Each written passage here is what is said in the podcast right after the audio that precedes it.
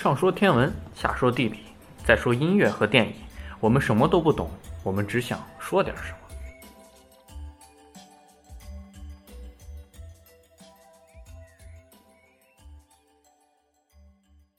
那我们现在来聊聊音乐。我们这期音乐的主题是巴赫的《哥德堡变奏曲》。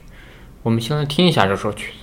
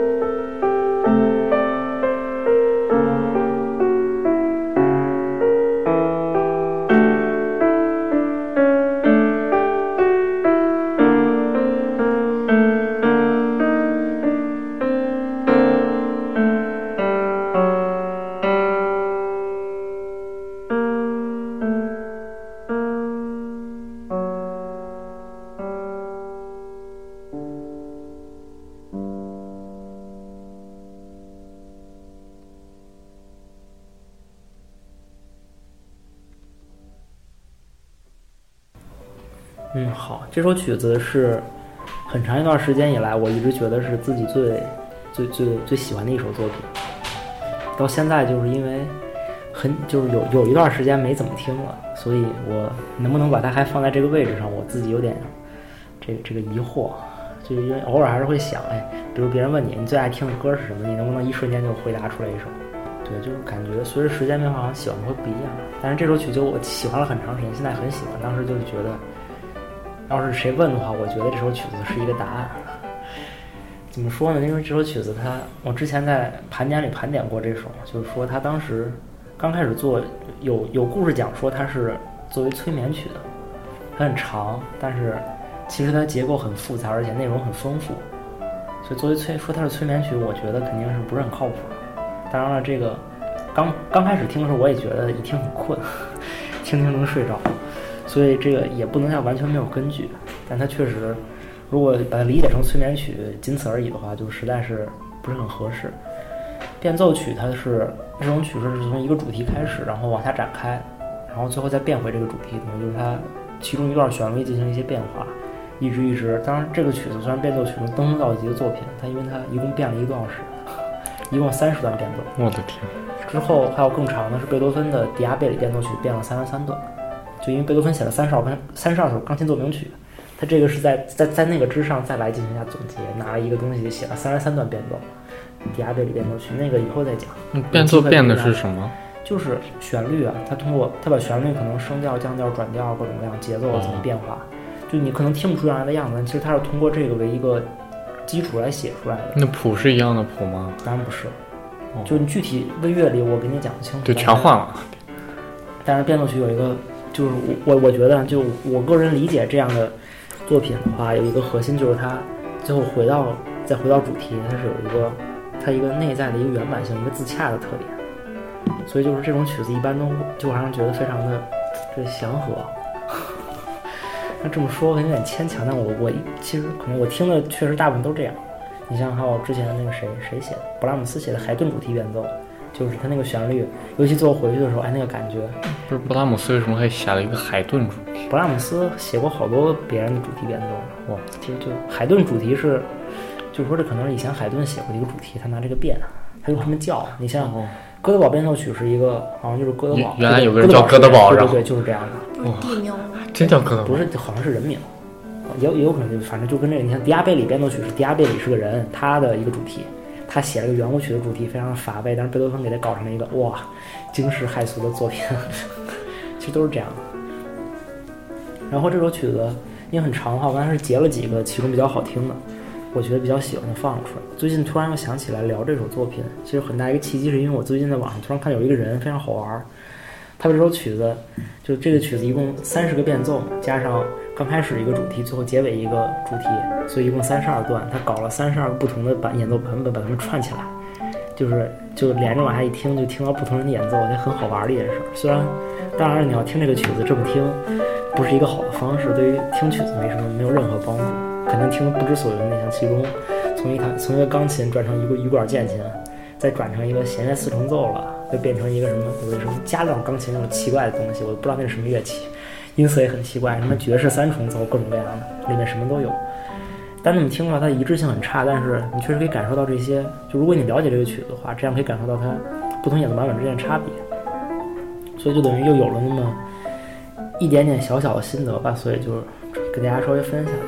当然，在就是说各种版本差别之前，还是先稍微说一下这个曲子。最早我听的是。最早我觉得我听这个曲子有点昏昏欲睡，跟我听的人的演奏是有很大关系的。最早听的是一个哪个国家不记得，叫席夫的一个钢琴家，他演奏就比较比较平，音色、表情的变化都非常少，所以当时一直没有特别的真的觉得是喜欢这首曲子。之后直到听到这个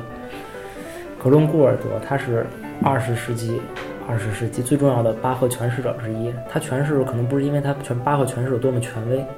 他因为他诠释的让巴赫变得更加平易近人，不像一般的可能巴赫都弹的是那种很很很平淡或者很庄严那种那种感觉。他是用一种他很特别自己的方式来演演奏巴赫的，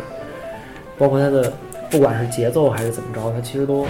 跟就是跟一般意义上的跟其他人演奏是差的很多的。他在他刚出道就录的这首曲子，其实很难想象这首其实以前没什么人演奏的作作品，他刚出道拿这张做录他第一张唱片，然后一下火起来，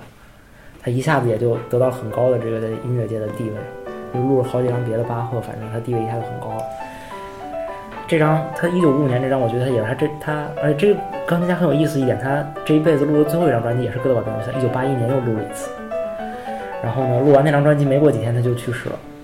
就等于这这首曲和和他的人生和变奏曲的主题也是转了一圈。对对对，其实是的，所以他这辈子跟这首曲子确实很有缘。当然，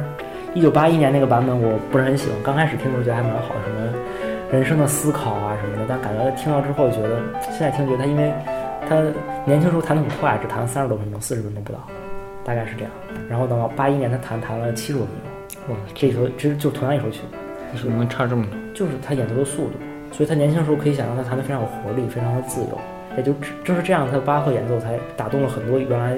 就是可能根本没听过巴赫或者是对他没有感觉的人，也是这样打动了我，对吧？当然就是现在听他八一年那个感觉，他因为拉得太长了，所以中间很空洞，感觉不是很充实。其实没有多老，他不算死的早，他不算死吧，他算他他甚至有点英年早逝的味道。音乐家活七八十岁、八九十岁都是正常的，因为他们的活动并不是非常的耗体力，而且生活质量比较高。就他如果活个五六十岁死了，其实有很多都算英年早逝。就像尤其钢琴家这种，大家都很多人命都很长了，他就不不算那么长了，算很短。然后这个钢琴还有一些轶事，我以后如果有机会再单独聊他的话再再说吧。就这个这首曲子，因为是这么多遍他演奏，我觉得其实是有点有一点反映这个人生各个阶段状态的这个味道。当然没有那么明显，不像贝多芬的《迪亚贝里》，我觉得他可能是很明确的，他映射着人生不同阶段他的心理状态和他的一些为人处事的样子，各种各样的。那哥德堡就可能因为是巴赫做的，他更早一些，可能个人性、个人特点会稍微更少一些，但还是会有相关的一些感觉在里面。至于各个版本的话，其实我听一圈下来，它里面钢琴版居多了，不同人弹的，因为现代乐器钢琴，显然这是一首它原来是为羽管键琴而做的，但是现在羽管键琴弹的也少，因为它音色本身太单调，所以钢琴弹的就是钢琴是作为一个这首曲子算是标准乐器来来演奏，所以钢琴版本是最多的。当然，其他还有一些其他的。其实我发现这个也是只有巴赫的作品才能用各种各样的乐器来演奏，啊其他一般人钢琴作品改编了之后改编不出个花儿来。那巴赫的很多作品就是可以改编成各种各样的版本，不管是小提琴一把、小提琴几把，或者是小室内乐队，或者是一架钢琴，或者一架羽管键琴，或者什么钢琴四手联弹，或者几还架 钢琴有爵。士三重奏，对，就包括加上萨克斯各种各样的。因为巴赫的音乐，我觉得是有超越性在，当然这个这是这是其他的话题了，它有这种更加更更大的适应性，它可以用各各种乐器演奏都能演奏出它不同的味道乐器本身。想表达的东西，乐曲本身想表达的东西还还会在，而且还会有这个再加上这些东西，这是巴赫很大的一个怎么说呢？他之所以作为古典音乐之古典音乐之父被称为这个，就是很大的一个原因，他的乐曲真的就他是超越时代的，包括巴赫超越时代，超越乐器的，真的，他几百年就他是巴赫几百年诞生，就前几年的事情，就当时是两千零几年，我不记得了。当时会有，当因为当时我还不太听，现在才知道这个东西。就会有摇滚巴赫这样的主题，就拿摇滚乐演奏巴赫，但其实并不觉得很奇怪。我之前还听过一张日本传统民族乐器演奏巴赫，也非常好，真的很好听，很有意思。传统乐器呢？就拉着二胡，吹着笛子，主要是弹着琵琶。中国没人这么干，其实这么干，我觉得应该问题也不大，因为日本像用的是尺八什么，我都不知道那什么东西长什么样，就看着中产乐器其实差的可能不是很多。那张专辑我之前还分享过，就真的听起来非常的好玩。所以巴赫当然，所以就当然那么一路听下来的话，对比版本确实是那里面感觉大部分出色版本我好像都听过，就像罗莎琳·杜雷克、格伦·古尔德呀，包括威廉·肯普夫，就这些比较出色的，我大概都听过。但是发现整体听下来有一个感觉，就是女钢琴家弹这个曲子比男钢琴家弹的更有魅力一点。就是我觉得原因是在于，因为女钢琴家弹的话，她可能更比男钢琴家更缺少一些刚性，更柔和一些，然后美的特质更多，所以这首曲子弹起来就更悦耳一些。男钢琴家弹这个很多，如果我觉得弹的不好的话，可能会弹的比较矮板，然后让人觉得非常的死气沉沉的，没有没有意思，可能为了深度反而会缺少很多东西。尤其像媳妇，我觉得这是其中一个一个比比较比较典范。刚开始听了他的演奏，幸亏没有这个盖棺定论，觉得这曲子真真烂，就就不听了。听别的人给救回来了，不然这个就对这曲子产生偏见了。确实感觉可能。但是说到这个，还有一个值得说的就是中国钢琴家朱晓梅，她是不是中国籍？我现在不知道，好像不是中国籍，但是哎，好像是中国籍，就是正正经的中国人他。在国外乐界、国国外古典乐其实很受欢迎，因为他巴赫弹的非常有意思，就国外很多人都很喜欢。我当时，他当时就是不知道什么时候，去年的时候突然就火了，因为他回国演奏，给演哥德堡。就就就这首曲子，他当时在上海吧，虽然没有机会去，但是因为我听过他演奏这首曲子和他巴赫其他作品的录音，其实我并不是特别的喜欢他。他的一大特点他巴赫弹特别美，就是真善美那个美，但是他美有点过头了，就就把前面两个抹掉了，就有点仙了。对对对，就是有点这个中国式的这个古典的那个美，但是美有点过了，结果就把巴赫原来那种很很本真那种味道给抹掉了。当然也是一个有趣的演奏，值得一听，也作为这个。可能是中中国在古典音乐上现在造钢琴造诣几乎是最高的人吧，就他在巴赫上，反正也是值得大家一听吧。